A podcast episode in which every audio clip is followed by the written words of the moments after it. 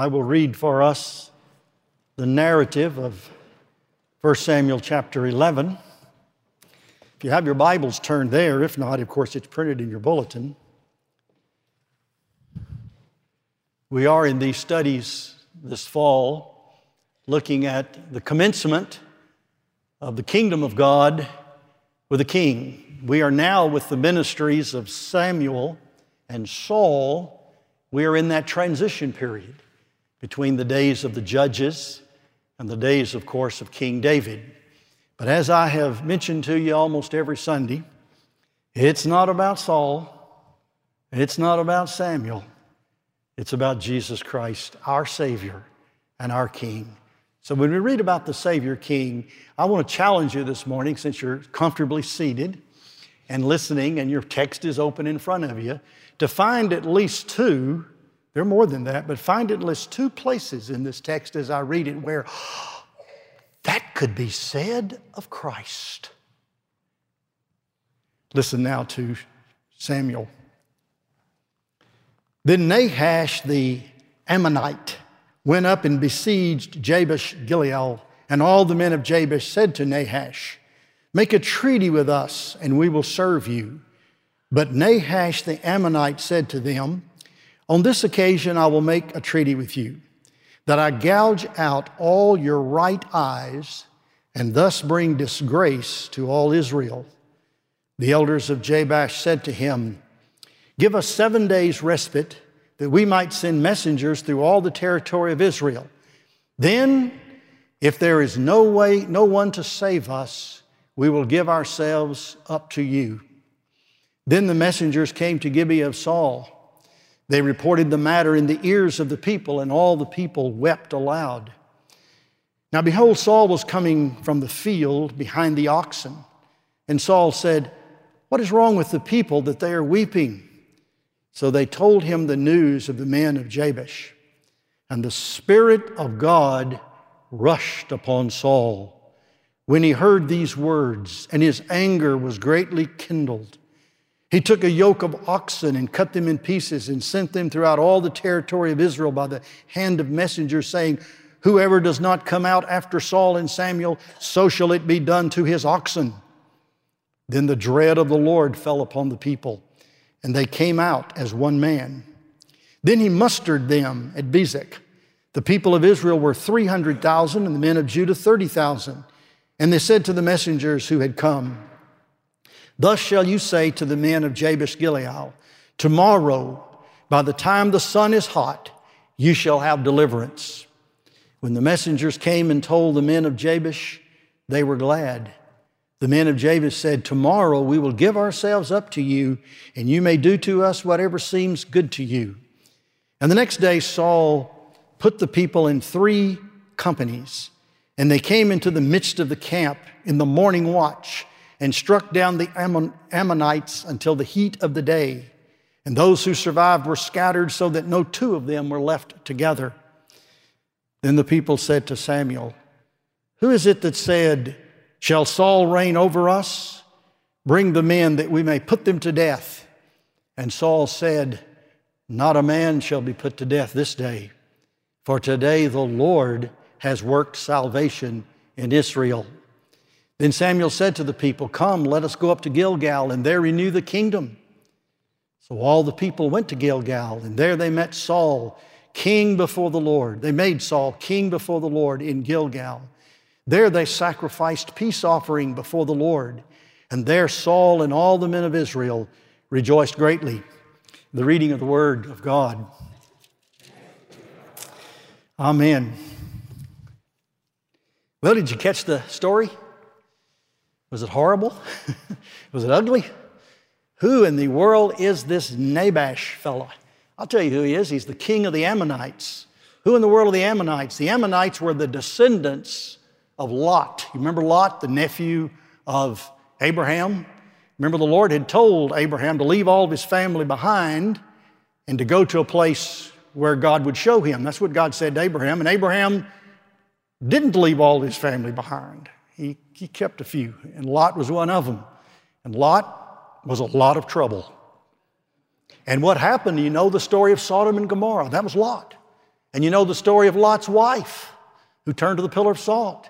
But you may not know the story of Lot's daughters. And I'm not going to tell you the story because it is sordid and rancid, and I'm not just about to tell that story in a pulpit. You need to read it for yourself in Genesis 19. But that's where the Ammonites came from. They came from Lot.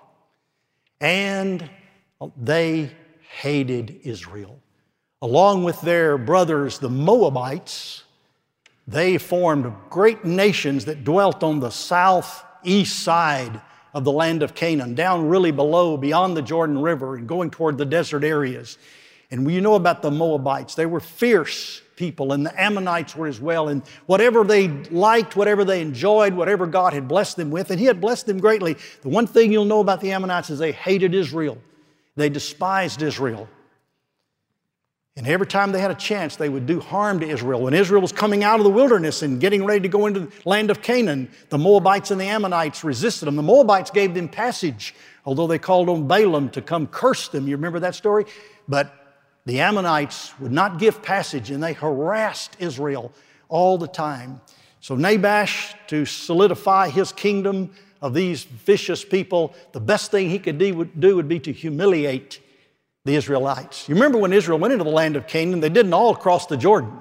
Remember the, the tribes of Gad and Reuben and half tribe of Manasseh stayed behind on the east side of the Jordan and inhabited that land over close to where the Ammonites were.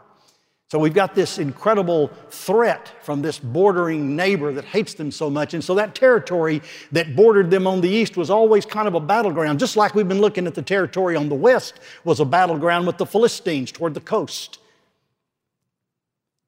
Israel's always in trouble with these two vexing enemies on either side of the Philistines and the Ammonites.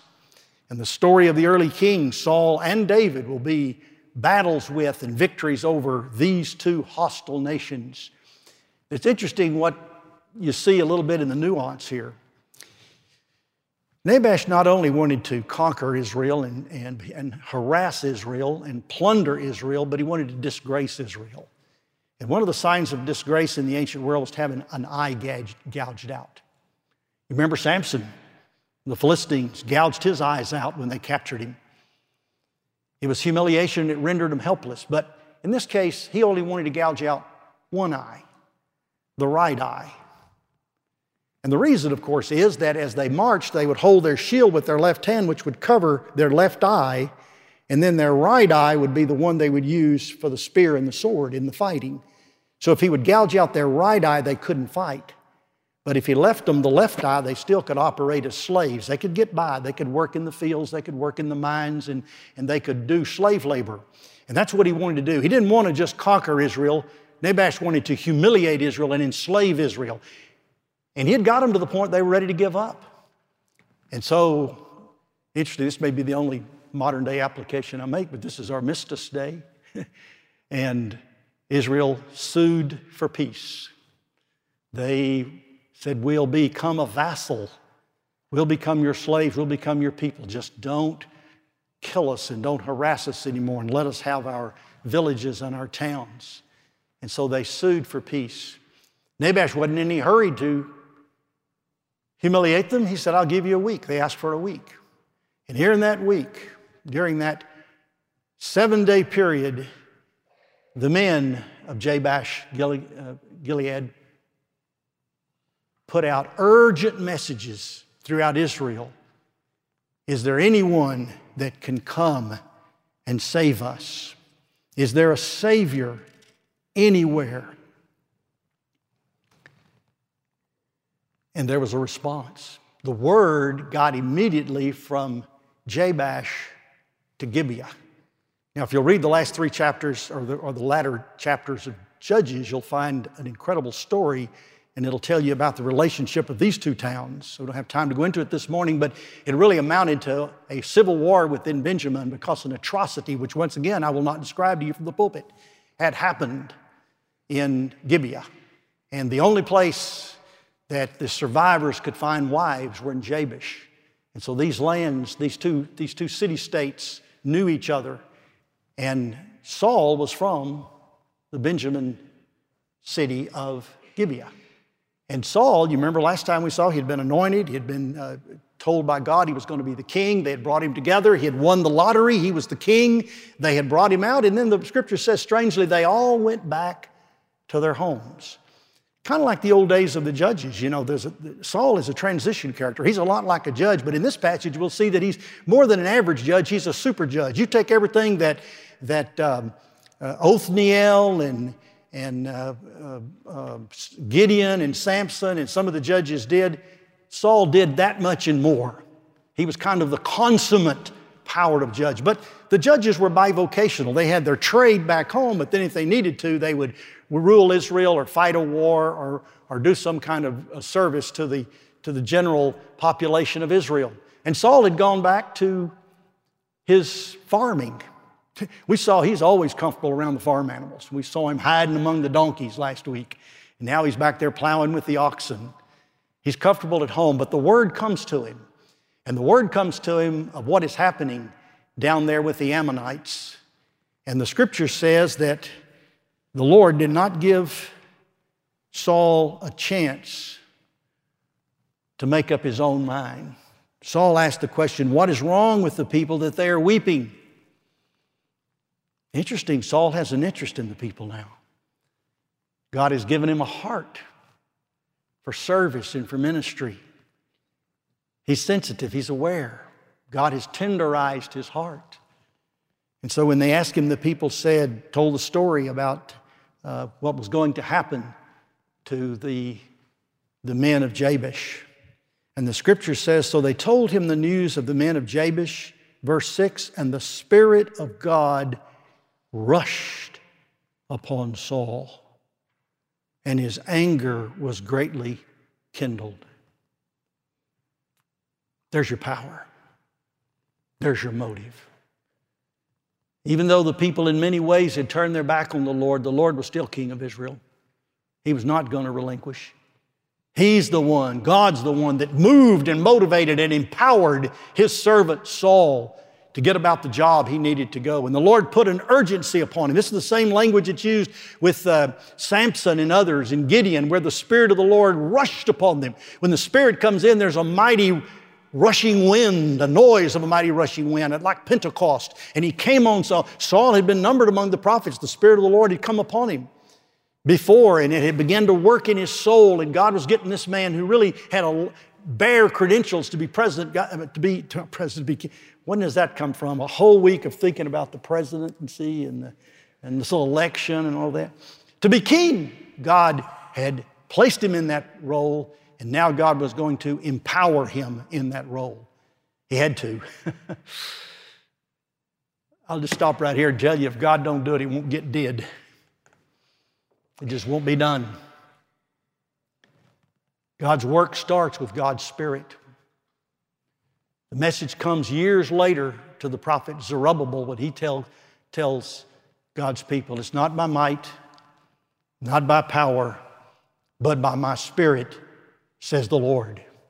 And that passage goes on to read that there's a great mountain, and God tells Zerubbabel to look at that mountain and say, Grace, grace to you, and it will become like a level plain. Boy, if that's not gospel, I don't know what is. You think about it for a minute the Spirit of God comes upon Saul, and what is really an impossible task is done, not only impossibility in terms of difficulty, but in terms of timing. This whole thing was done without texting and without emailing. All over Israel, they mustered all of this giant army, put it together. Saul got the people together. He took the oxen that he was plowing with and immediately hacked them into pieces and sent them throughout the land and said, I'll do this to your oxen if you don't show up first thing Wednesday morning or Thursday or whatever day it was. And the Bible says, the fear of the Lord, the awe of the Lord came upon the people. It's translated dread. The dread of the Lord fell upon the people, and they came out as one man. There's nothing that'll motivate and unify God's people and make them one like the Spirit of God and like the fear of the Lord, which is the beginning of wisdom and the beginning of all things operational in God's kingdom. Nothing gets done in God's kingdom without God Himself rushing in, using men and women to be sure, but he does it by his power. And that's exactly what happened to the victory. This, this, is, not about, this is not about Saul. It's not about Samuel. It's not about uh, the, the, people of Israel. This is about Christ. The, the, these little vignettes in the Old Testament are, I believe, historically true. I believe it literally happened, and it happened exactly uh, one millennium, thousand years before Christ. There's a millennial kingdom. It starts with Saul and David, and it goes for 1,000 years, and it ends with Christ. The true king comes. That's your millennial kingdom the Bible talks about. There is this moving of God upon his people. And that day, Israel became like God wanted them to be all along. Here's God's mighty spirit, here's God's power.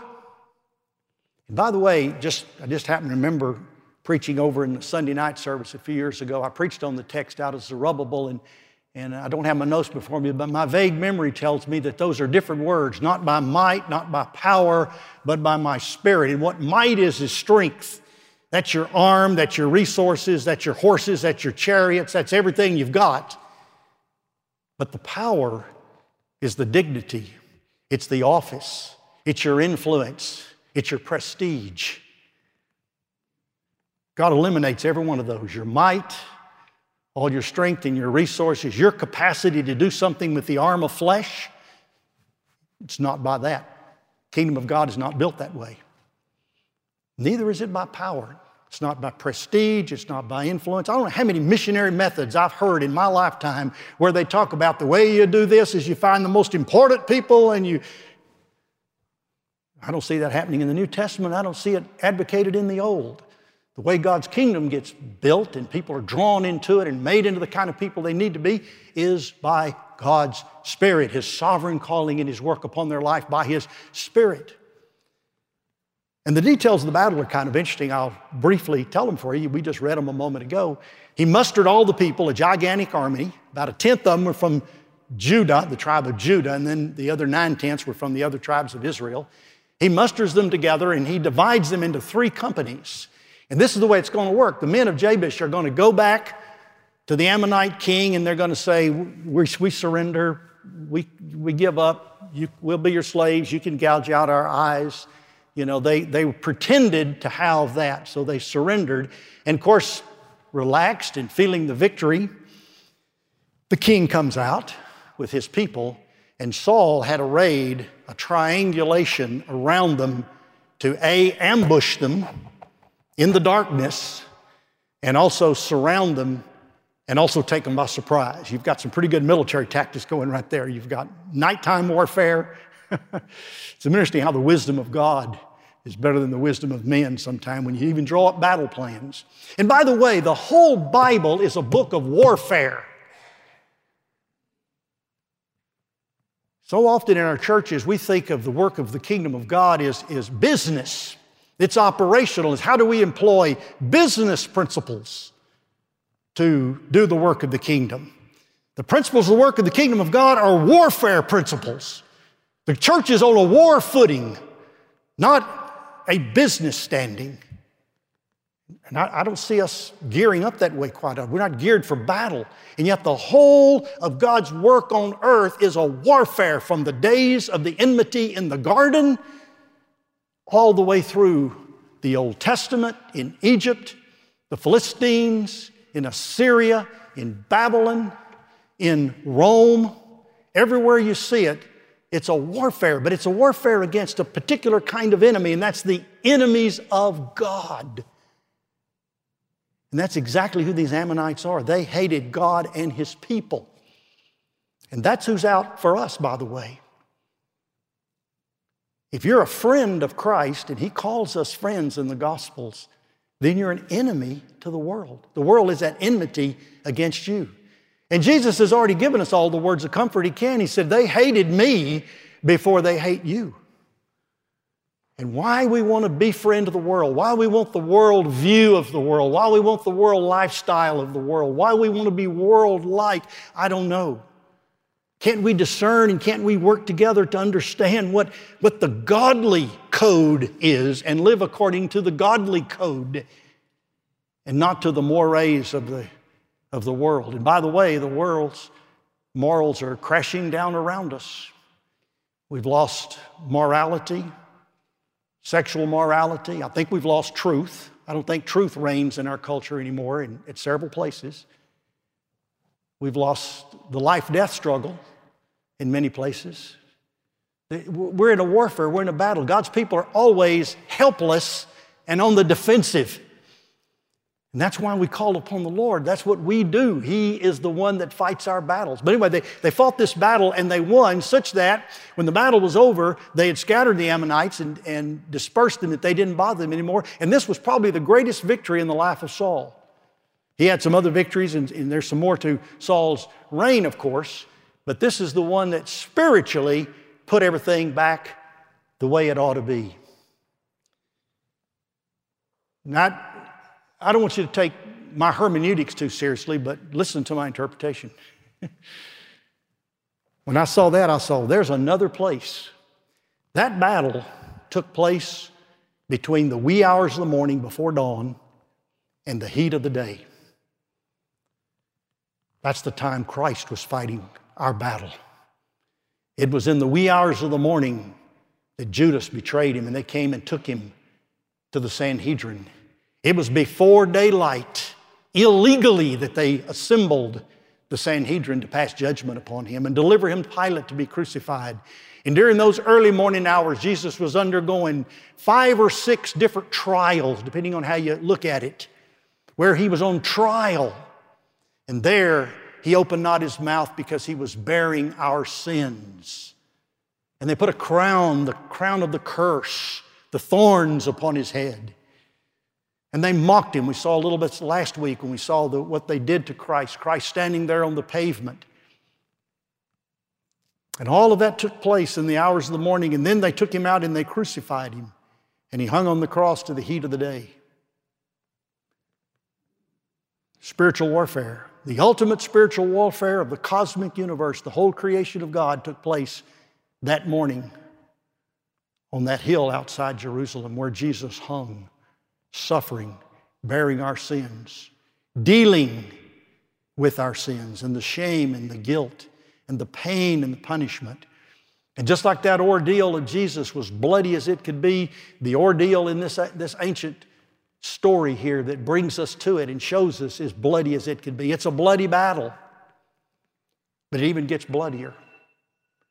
When they won that great victory, the men of Israel were as excited as they could be, and they swore their loyalty to Saul, and they called for a purging of the camp.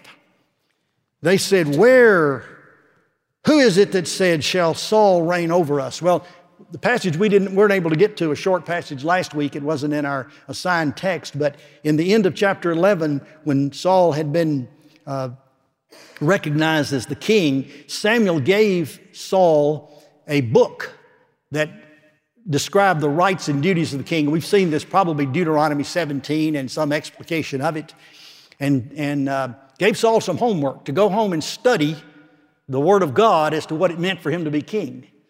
And as he, they left that meeting and everyone turned, it said the men of valor went with him, whose hearts God had touched. God had moved the hearts of the people to embrace Saul as their king on this occasion as he won the lottery. But verse 27, one of these little verses just kind of thrown in the Bible that you kind of read over. But some worthless fellow said, How can this man save us? How can this crucified, battered, bruised, mocked, condemned, humiliated, hungering and thirsting and rotting man hung on a bloody cross save us? Jesus hung on the cross. He said, Hey, you talked about salvation. Save yourself. Even the thief on the cross mocked him. The question rings out How can this man save us? How can this man save us? Well, Jesus saves us the same way Saul saved Israel. Not by might, not by power, but by spirit. Was the Spirit of God involved in the life and ministry of Christ at all? Let me just, I sketched out a few here as I was thinking about it. At his birth, the Holy Spirit of God overshadowed the Virgin Mary, and she conceived and bore a son, and it was Christ. At his baptism, the descension of the dove upon him, representing the Holy Spirit. In his temptation, he was ministered to by the Spirit of God. When he went into the synagogue in Capernaum, he announced that the Lord, that the Spirit of the Lord was upon him, that he had been anointed for that, quoting uh, Isaiah 61. All throughout Jesus' ministry, everything he did had to do with the power of the Spirit of God in his miracles and in his teaching. And even the horror of hanging on the cross when the Spirit of God, the Holy God, departed from him and he cried, My God, why hast thou forsaken me? The Spirit of God was ministering to Jesus, and as he hung there in our place, he was receiving that awful isolation and abandonment and banishment from the Spirit of God that is hell, that is the destiny of the lost. And Jesus was going through all of that in our place as our substitute on our behalf. Paul doesn't mess around before he ever gets too many sentences into the book of Romans. In writing the great gospel treatise of the book of Romans, St. Paul says he was raised by the power of the Spirit. The resurrection of Jesus Christ was a Holy Spirit work in him. It's not by might, not by power, but by my Spirit, says the Lord. I mean, if these are not New Testament gospel lessons, I don't know. Christ was raised from the dead by the power of the Holy Spirit. The Spirit of God, Christ, I mean, the Spirit, the Holy Spirit came upon the disciples at Pentecost. And I don't know how much similar or how much different it was or how similar it was, but that's what happened at Pentecost. There was a rushing of the Spirit of God upon the people of God. That's how God works. When you've been saved, and by the way, that word is used three times in this text. That's what that's the theme of this chapter. Salvation. It's the word Yasha. We get our word Joshua, our name Yeshua, Jesus, Savior deliverer, rescuer. Three times deliverance has come to Israel. When you have been saved by the power of God, by the bloody ordeal and battle that Christ went through from the middle of the morning watch till the heat of day on your behalf and saved you, you will know that there's a deliverer there's a Savior. And there's only one thing that's left for you to do, and that's to offer up a thank offering, a peace offering. And that's what the people did. When Samuel saw what all had happened, Samuel said to the people, Come, let us go to Gilgal and there renew the kingdom. Samuel's heart was full. We're back to where we ought to be. Samuel had thought probably for a while, I think we've lost it, but now he saw this is how God designed it to operate. God is in control, His Spirit is running things, He's the power, He's the might.